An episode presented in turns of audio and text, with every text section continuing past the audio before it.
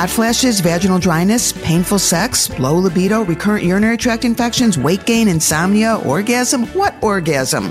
Menopause is a very special time, and I'm betting you've not gotten a lot of information from your own doctor. I'm Dr. Lauren Streicher, a clinical professor of obstetrics and gynecology, the medical director of the Northwestern Medicine Center for Sexual Medicine and Menopause, a practicing gynecologist, best-selling author, and a nationally recognized menopause expert. My mantra has always been, if women are given good information, they'll make good choices. And I'm here to give you the inside information on all things menopause. I've always struggled with my weight, but because I've never been significantly overweight, a lot of people assume I won the genetics lottery and that I could eat whatever I want. Nothing could be further from the truth. Starting with puberty, when my hips officially became the same size as my mother's, I realized I was not one of those people who could eat a cheeseburger and fries without consequences. So I started my lifelong commitment to keeping my weight down. I admit a lot of it was vanity, but when my dad had his first heart attack in his 40s and then died from coronary heart disease at 63, I realized that the genetic cards I've been dealt were less than fabulous. And that for me, keeping a healthy weight was also a medical necessity. So overall, between eating carefully and being active, I managed to keep my adult weight within five pounds of my college weight. And then I hit menopause. Suddenly, my exercise routine and healthy diet weren't working. When my scale registered seven pounds over my acceptable weight and 10 pounds over my ideal weight, I did what any sane person would do. I bought a new scale. But the new scale didn't lie any more than that big lump around my middle where I'd never had one before. So I started to be really careful about everything I was putting in my mouth, but it didn't matter. The new scale was stuck. And I was upset because even though I'd witnessed it so many times with my patients and was well aware that on average, women put on five pounds the first year of menopause and then one to five pounds per year after age 50, I didn't think it was going to happen to me. In addition, since estrogen directly impacts the distribution of weight, I realized that even if I hadn't gained a pound, menopause was to blame for my new muffin top. This has been well researched, including a 2021 study in which researchers tracked the bodies of 380 middle-aged women for 12 years, which included the time frame before and after entering menopause. During perimenopause is when there was the biggest jump in weight. And overall, the women started storing fat more like guys, up to a 24% increase in their midsections and less fat around the thighs and hips. I personally have not experienced the less fat in my thighs and hips. Just saying. And this increase in fat, it doesn't just affect your belly and midriff. It also accumulates inside. Visceral fat, the kind of fat that surrounds your organs, is particularly bad fat since it's linked to heart disease, diabetes, and cancer, as opposed to the fat stored in the thighs and hips, which inexplicably appears to protect against diabetes and heart disease. Okay, so far I haven't told you anything you don't already know. You're going to gain weight and that there's going to be a redistribution of the weight that you have. So let's talk about the why because while the weight redistribution is a direct result of low estrogen, the weight gain isn't. For years, I told my patients that they could blame their perimenopause weight gain on a sluggish metabolism, and that even if they ate the same and exercised the same as in their 30s, they would gain weight. The mantra was always that metabolism slows with age and that midlife weight gain was completely out of your control. But a new study published last year established that metabolism doesn't slow down until age 60. In fact, when that study was released, I was putting the final edits on my Hot Flash Hell book, and I had to go back and rewrite the section on midlife weight gain based on the findings of that study. This is what we now know. Babies until age one have the highest metabolic rate, about 50% higher than adults. From age one to about age 20, metabolism gradually slows by about 3% a year and then holds steady from age 20 to roughly 60. After age 60, long after the onset of perimenopause, which is when most of the women are gaining their weight, is when metabolic rate slows. But even then, it's not much, only by less than 1% a year. And there's no difference in these changes in metabolism between men and women. So, where do hormones fit into all of this? Well, hormones do play a role, but not the ones you think, not estrogen and progesterone. I'm talking leptin and ghrelin. Ghrelin is the hormone which signals hunger to our brain. Ghrelin is the I want food, I need food, where's the food hormone. Leptin is the hormone which signals fullness to our brain. I've had enough, definitely not hungry. Hot fudge sundae, not interested. Leptin decreases your appetite and ghrelin increases it. So, in order to not overeat, you want your leptin levels to be high and your ghrelin levels to be low. Well, hot flashes and lack of sleep mess with our leptins and ghrelins. More on that in a minute. Now, the other reason I just need to mention for putting on pounds is, I mean, let's face it, let's look at our typical American diet. Heavily processed food, calorie dense food, all that has skyrocketed over the past few decades. Pre prepared processed foods are also cheaper than healthier options, which makes those in lower income levels even more prone to obesity. And then there's the lifestyle. I mean, the kids are finally out of the house and you deserve to eat out and have wine with every meal, but it does add up. Uh, it's also the rare adult who's as physically active in her 50s as when she's in her 20s. Our genetic makeup also plays a role and may determine if you're more at risk to gain weight. It's estimated that somewhere between 40 and 70% of people with obesity have a genetic predisposition. And then there's emotional eating, and you know who you are, and you don't need a lecture from me on why you will gain weight if you eat an entire bag of potato chips with onion dip. So there's lots of reasons that have nothing to do with hormones why women gain weight midlife. But men age, men have the same genetics, men have lifestyle changes and less than perfect diets, but it is twice as likely, twice as likely for a midlife woman to become obese compared to guys. So what's the difference? The difference is men don't have hot flashes and insomnia. And that's where the menopause factor comes in. Every time you have a hot flash, there's a surge of cortisol. Cortisol, also known as the stress hormone, is produced by the adrenal glands. When your body is stressed, as in when you have a hot flash, cortisol increases. A small transient rise in cortisol doesn't cause problems, but if it's chronically, consistently elevated, there's an increase in blood sugar levels and appetite. And the result is that losing weight becomes a losing battle. And in the large study of women across America, the SWAN study that tracked changes in women during peri and postmenopause, the women with the most hot flashes were also the ones who gained the most weight. So while low estrogen doesn't directly cause weight gain, low estrogen that leads to hot flashes does. It's an indirect effect. The second factor for weight gain due to menopause is insomnia. The fact that lack of sleep is associated with weight gain, not news. When we don't get enough sleep, our bodies release cortisol, the stress hormone I mentioned earlier that causes weight gain. Our body also produces more ghrelin levels, the hormone which signals hunger to our brain.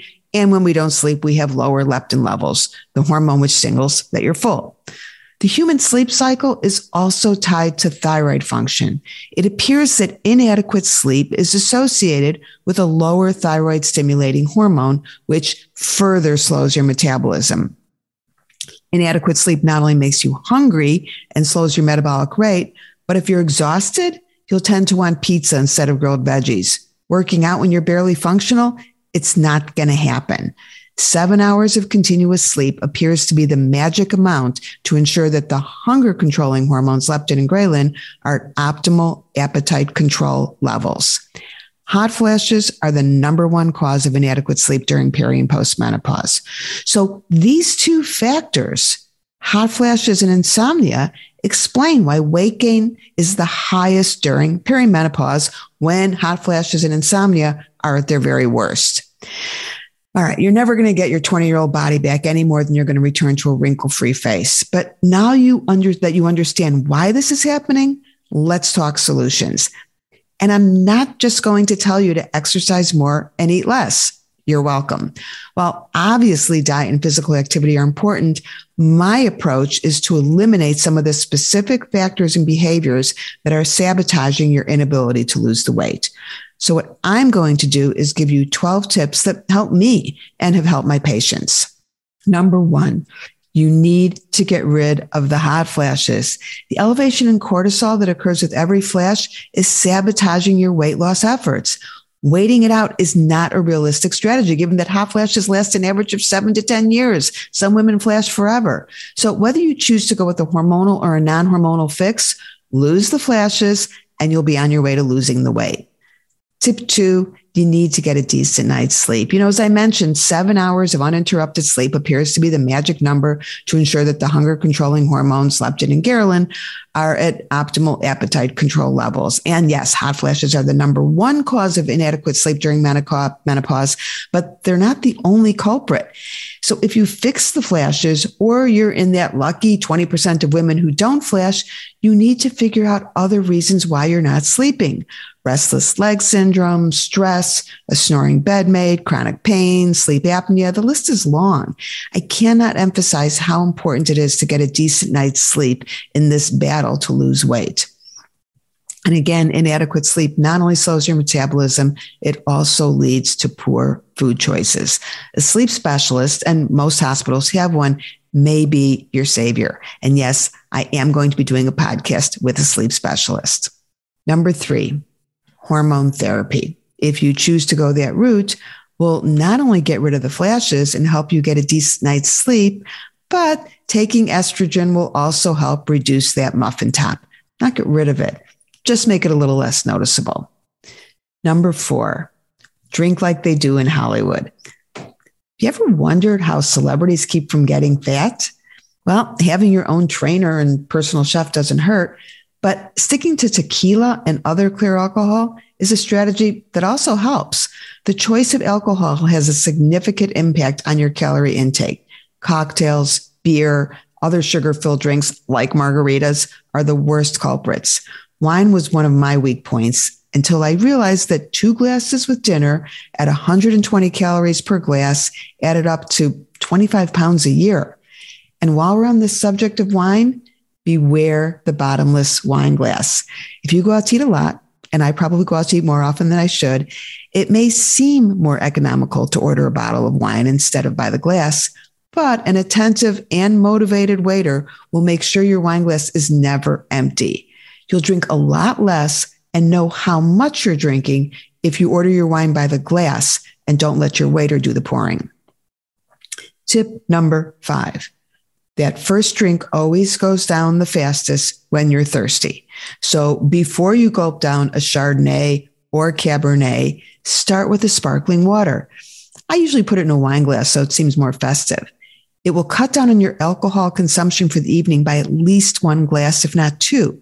And given that a glass of wine has, again, about 120 calories or more if you pour really big glasses, Four less glasses of wine a week translates to 25,000 less calories a year. Tip number six. If you inherited your grandma's china, you may have noticed that plates used to be a lot smaller. Yeah, dinner plates have sizes have increased on average by 23% since 1900. Studies have shown that using a smaller plate can result in taking up to 30% less food than you would with an oversized plate. Number seven, let's talk buffets. I worked my way through college and medical school as a waitress in a seafood restaurant. I know that the starchy, fatty, filling, really tempting, inexpensive stuff like tuna salad swimming in creamy mayo, pasta salad, and potato gratin are at the beginning of the buffet. The restaurant is banking on the fact that you will load up and not have any room on your plate for the more expensive shrimp, oysters, and crab legs so they put it at the end of the buffet. Before you start to load up your plate, scope out the whole buffet. Number eight, you may want to rethink skipping breakfast. A year long study showed that women who did not snack mid morning lost on average 4% more body weight in comparison to the 10 a.m. snackers. So eat a decent breakfast.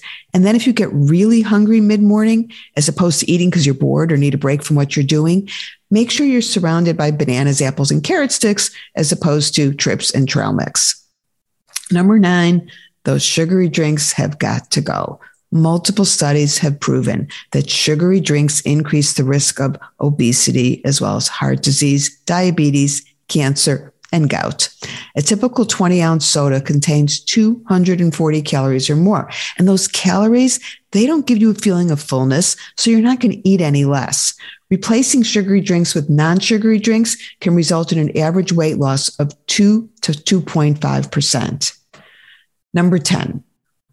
When I offer to bring food to a party, sure, it's to help out the host, but it's also to make sure there's something there I'm going to want to eat.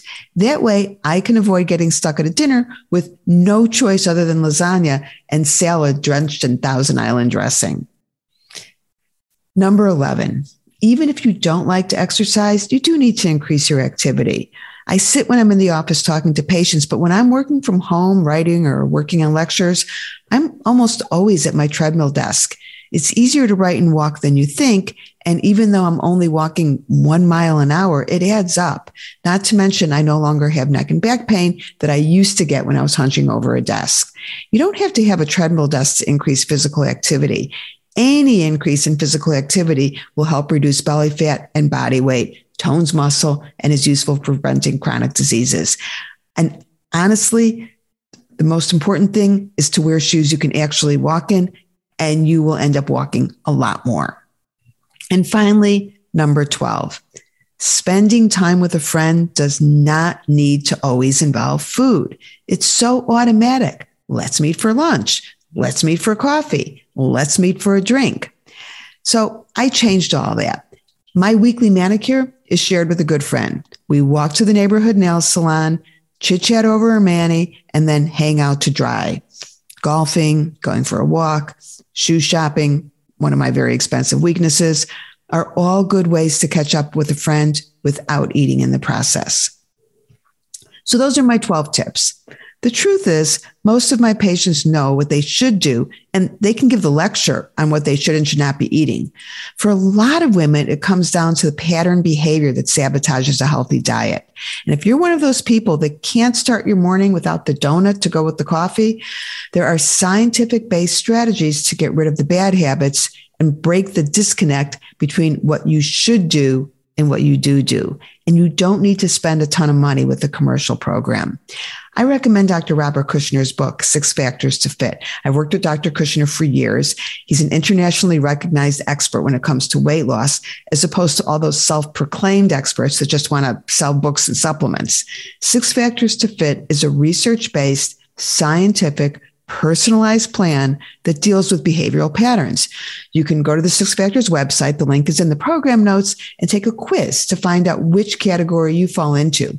The convenient diner, the self critic, the fast pacer, the exercise struggler, or the all or nothing doer.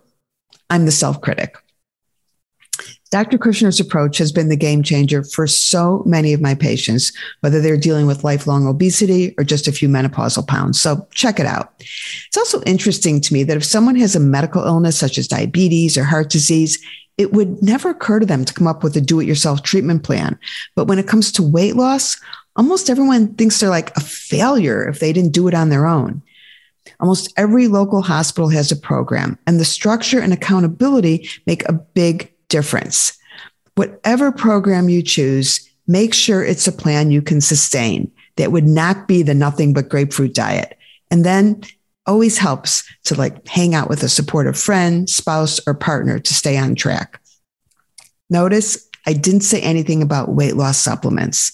Despite all those enthusiastic testimonials, supplements that promise to make the weight melt away, they don't work. If they did, everyone would be at a healthy weight. And that's all I'm going to say about that.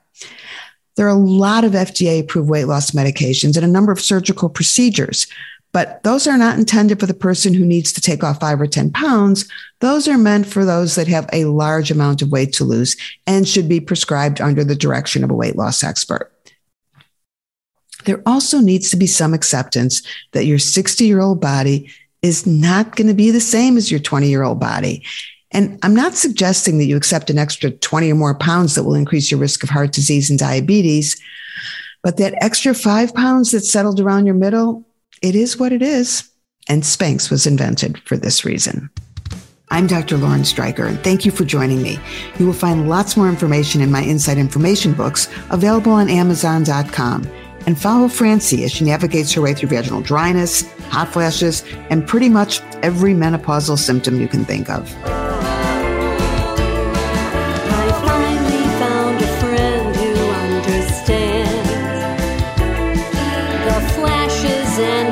sometimes